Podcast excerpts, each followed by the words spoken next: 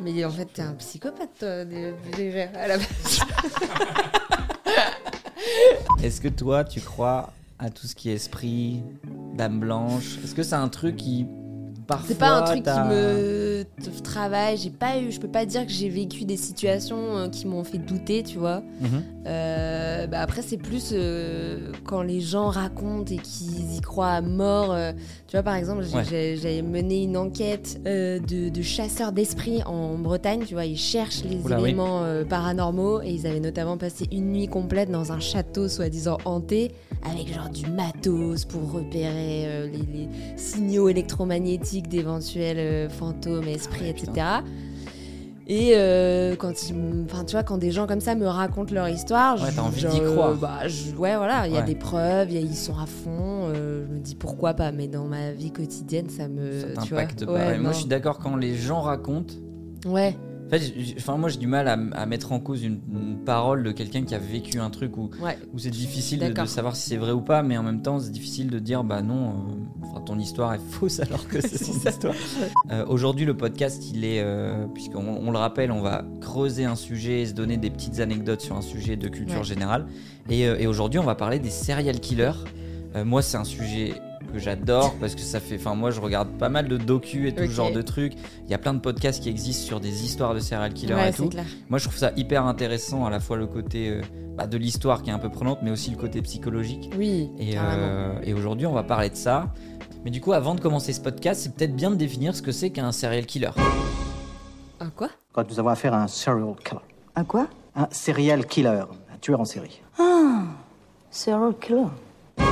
Euh, parce qu'en fait, un, un serial killer, bon, au-delà de la petite blague euh, du son, c'est euh, c'est quelqu'un qui a tué plus de trois personnes déjà. Ouais. Et c'est surtout quelqu'un qui a des périodes d'inactivité dans ses meurtres. C'est-à-dire qu'il faut au moins 30 Prends des jours. pauses, ouais, Ouais. voilà. Il faut au moins 30 jours avant euh, la récidive, en fait, si vous voulez. Donc c'est quelqu'un qui, euh, qui ne tue pas tout d'un coup. On peut pas dire si quelqu'un tue 10 personnes d'un coup, c'est pas Ouais, un serial killer. Quoi. Et aussi, il a un mode opératoire qui se répète et qui, enfin voilà, il utilise les mêmes méthodes à chaque, plus ou moins à chaque fois et c'est comme ça qu'il est reconnaissable. Et du coup, bah, Max, tu peux nous balancer de suite un- une petite ambiance euh, macabre, je pense. voilà.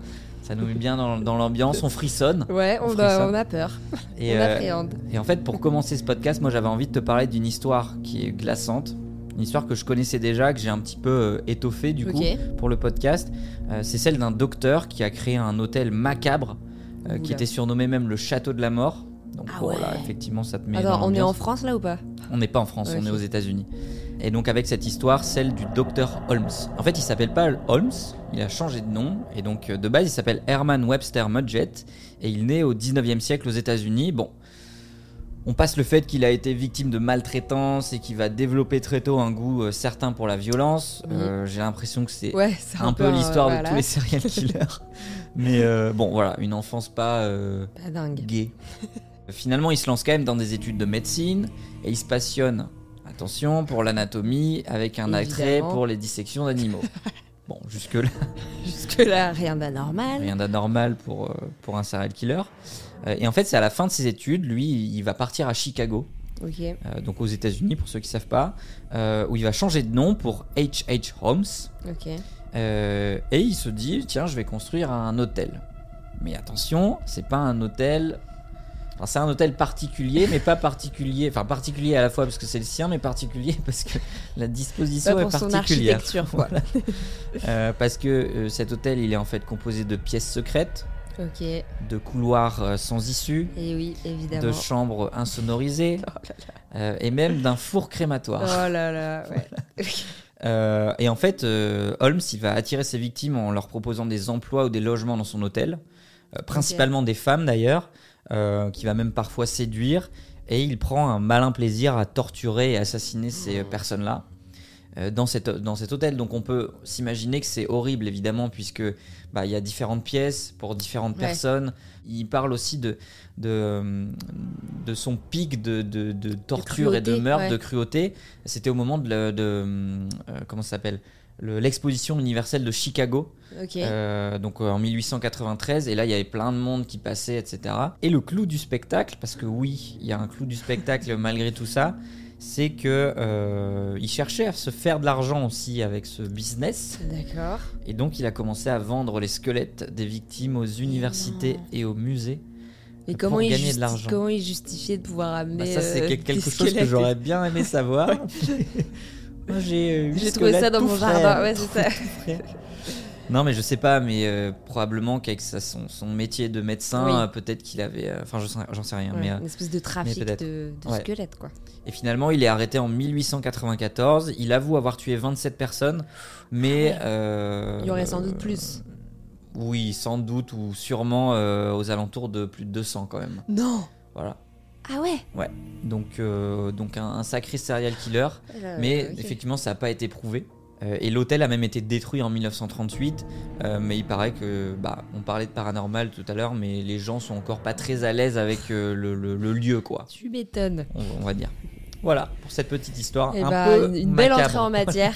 Une. Je propose d'adoucir un petit peu tout ça en écoutant un petit peu de musique. Est-ce que t'écoutes un peu de jazz à tout Non, hasard mais très crooner. Bah écoute, écoute cette histoire parce que peut-être que ça va te faire changer tes habitudes euh, musicales. On est en 1918-1919 en Nouvelle-Orléans. Effectivement, on- t'as changé l'ambiance. hein, Là, je suis plus du tout sur la même musique Non, derrière. mais attends, attends, ça va vite rebasculer. Euh, donc Nouvelle-Orléans, donc on repart, on est encore aux États-Unis, hein, forcément c'est le pays euh, de, de tous les serial killers. Euh, et il y a un tueur en série qui sévit, il tue les personnes, lui son truc c'est de les découper à la hache. Et il en a déjà découpé 6 et blessé 12. Donc, je te laisse imaginer l'espèce de psychose dans la ville. Tout le monde est en panique, tout le monde ne parle que de ça. Personne sait qui c'est à ce Voilà, moment-là. exactement. On l'a pas, on l'a pas chopé. L'homme à la hache. Il sévit quoi. Mm. Et il a la bonne idée de, comme un pied de nez en quelque sorte, d'écrire au journal local. Et voilà ce qu'il écrit. J'aime beaucoup le jazz et je jure par tous les diables que j'épargnerai toute personne chez qui un orchestre de jazz sera en train de jouer à fond à l'heure de mon passage.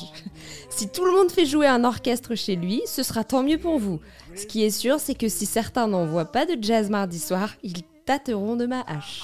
Non, c'est incroyable. C'est ouf parce que Ah, tu ferais mec- ça aujourd'hui, tu serais tout de suite chopé, euh, t'envoies ce message à un journal, mais ouais, là, c'était en euh, quelle année? C'était en- c'était là quelle, on est euh, en 1918-1919 C'est incroyable. et voilà quoi. Puis en fait, ce qui me fait rire d'avance, c'est le concert Non, du mardi ça. soir. Dans la Si t'as pas un orchestre de jazz chez toi, voilà, tu, tu, t'étais- tu prenais les risques de te faire découper à la hache, quoi. Enfin, c'est- drôle. On peut, je pense qu'on peut en rire aujourd'hui, mais voilà, c'est. Mais est-ce que du coup, est-ce qu'on sait si euh, ce mardi soir euh, a retenti euh, Moi, je pense qu'il était tellement fou que c'était. Enfin, ça n'a pas plus eu lieu tel ce Ouais, les gens jour-là l'ont que. quand même pas fait, Voilà. Bah non, non, je pense pas. non. Parce que j'imagine la cacophonie dans le village. Au cas où peut-être il se mettait un petit 18 heures. vinyle, au cas où, mais dans le doute, mais euh, ouais. Ok, donc c'est l'homme, euh, l'homme à la hache au qui jazz. le jazz. Quoi. Voilà, c'est exactement ça. Ok. C'est exactement Pas ça. ouais, particulier. Euh, écoute, moi, je vais euh, rebondir sur. je suis très record, moi. Oui. Donc, je t'ai trouvé des petits records de serial killer. Super. Euh, Alors, très bon goût déjà. de très bon- Euh, non, je vais parler du plus, euh, du plus prolifique, Et oui. évidemment. Euh, c'est Harold Chipman. Ok. Alors, Harold Chipman, c'est un médecin britannique qui, lui, a été condamné pour le meurtre de 15 personnes, ce qui n'est pas euh, fou dans le game des ouais. serial killers, qui étaient en fait ses patients, hein, d'ailleurs. Euh, mais euh, récemment, il y a eu des études poussées qui montrent que, en fait, on est au-delà de 218. Euh, Il y a même des études qui disent qu'on est aux alentours de 400 personnes qui ont été assassinées. Euh, mais effectivement, euh, ce sont que des études qui ont été euh, mises en place parce que il s'est suicidé en 2004 à la prison de Wakefield. Donc en fait, on a encore, on n'a plus personne pour euh, témoigner éventuellement ou lui faire des aveux ou ce genre de choses. Ensuite, on va parler du plus jeune. Le plus jeune, c'est Ah ouais. Jesse Pomeroy. Ok. Alors lui, c'est un adolescent, du coup, un adolescent américain qui a commencé à tuer à l'âge de 12 ans. Tiens donc, Ouais, c'est tôt. à la fin du tôt. 19e siècle.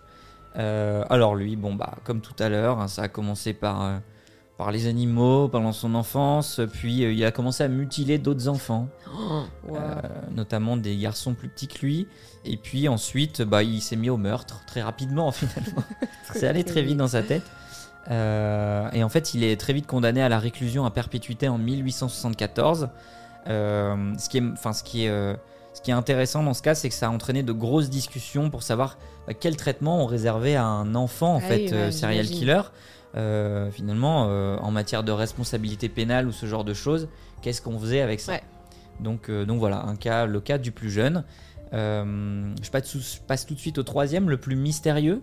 Oui. Le plus mystérieux, tu le connais, c'est Jack l'Éventreur. Ah bah oui. Euh, pourquoi Ouais. mystérieux? Bah Parce qu'on ne sait pas qui c'était en pas, fait. quoi, ouais. Euh, encore une fois, tout, tout à l'heure tu parlais du fait que bah, on était dans, dans une époque où effectivement, bah, aujourd'hui typiquement, Ça me paraît plus compliqué. c'est plus compliqué de vraiment passer entre les mailles du filet. Euh, mais bon, à cette époque-là, on est en 1888 à Londres. Euh, Il y a une série de meurtres euh, bah, très brutaux qui, qui sont mis en, enfin, qui sont mis en place, quoi.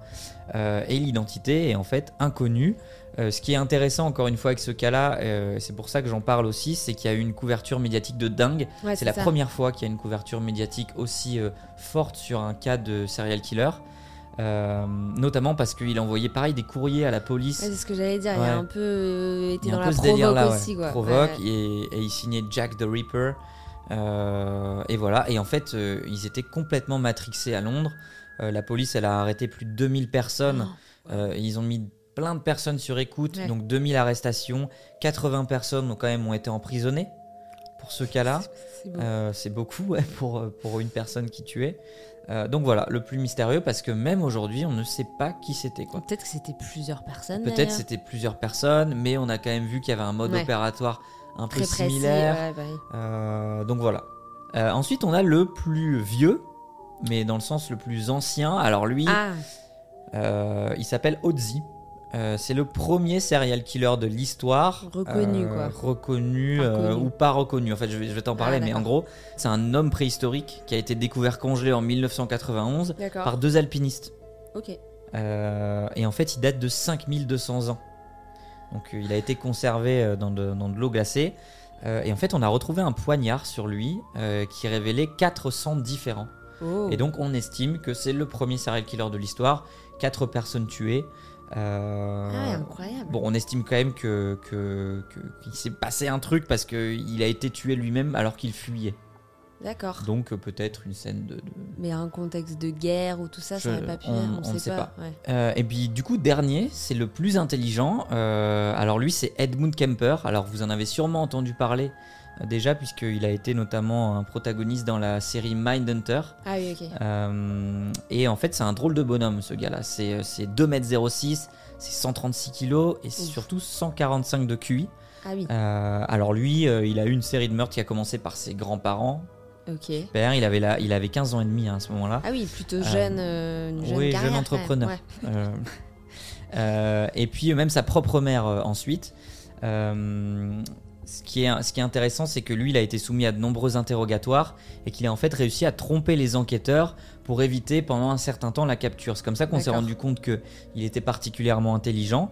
Euh, et par la suite, une fois qu'on s'est rendu compte que c'était lui, qu'il est passé aux aveux et tout, il a même eu des entretiens avec des criminologues pour comprendre la psychologie des tueurs en série. Euh, c'est le sujet, euh, c'est carrément le sujet de la série Mindhunter, où grâce à ces entretiens-là, on a réussi à dégoter d'autres tueurs en série parce que lui a expliqué comment ça marchait. Ok, parce que Euh, ouais, moi j'ai pas vu la série, mais du coup il a choisi de coopérer. Avec... Exactement, Ouais, d'accord. Exactement. Et, euh, et on le voit aussi très bien, ça me fait penser aussi à, à quelque chose que j'ai vu, une série de reportages qui ont été euh, faites par Stéphane Bourgoin, euh, où en fait il va voir les tueurs en série, et notamment euh, Ed Kemper, euh, et il, en fait, il leur parle. Euh, Enfin, et c'est hyper intéressant de voir comment ils réagissent. I'm someone who has been a murderer for almost 20 years. Et, euh, et en fait, Stéphane Bourgoin, il a fait un livre sur Edmund Kemper, ce qui est dire quand même, il y a quand même Ouais. beaucoup de choses à dire sur lui. Et euh, c'est pas du tout un tueur en série comme les autres. Euh, et donc, bah, si vous n'avez pas vu ça, je vous Ouais, invite à aller ça voir. donne- hein, ça donne limite envie. Fait un peu flipper, un mais peu ça donne macabre, envie. mais ça donne envie. Voilà. Carrément. Trop bien. Et ben, moi j'ai un peu envie de me de repartir sur un vrai faux, de tester un peu sur des Allez, infos teste-moi. euh, autour des serial killers. Deux tiers des serial killers sont des hommes. Tu penses que c'est vrai ou faux? Moi, je dis que c'est plus. Donc, faux. Mais oui, c'est beaucoup plus. Euh, on est à 94,4% de serial ki- killers dans le monde qui sont des hommes. Donc clairement, il y, a il y a une tendance. euh, Tendance masculine Ouais, dans le, dans- bah, dans le ouais, fait ouais, de tuer. exactement.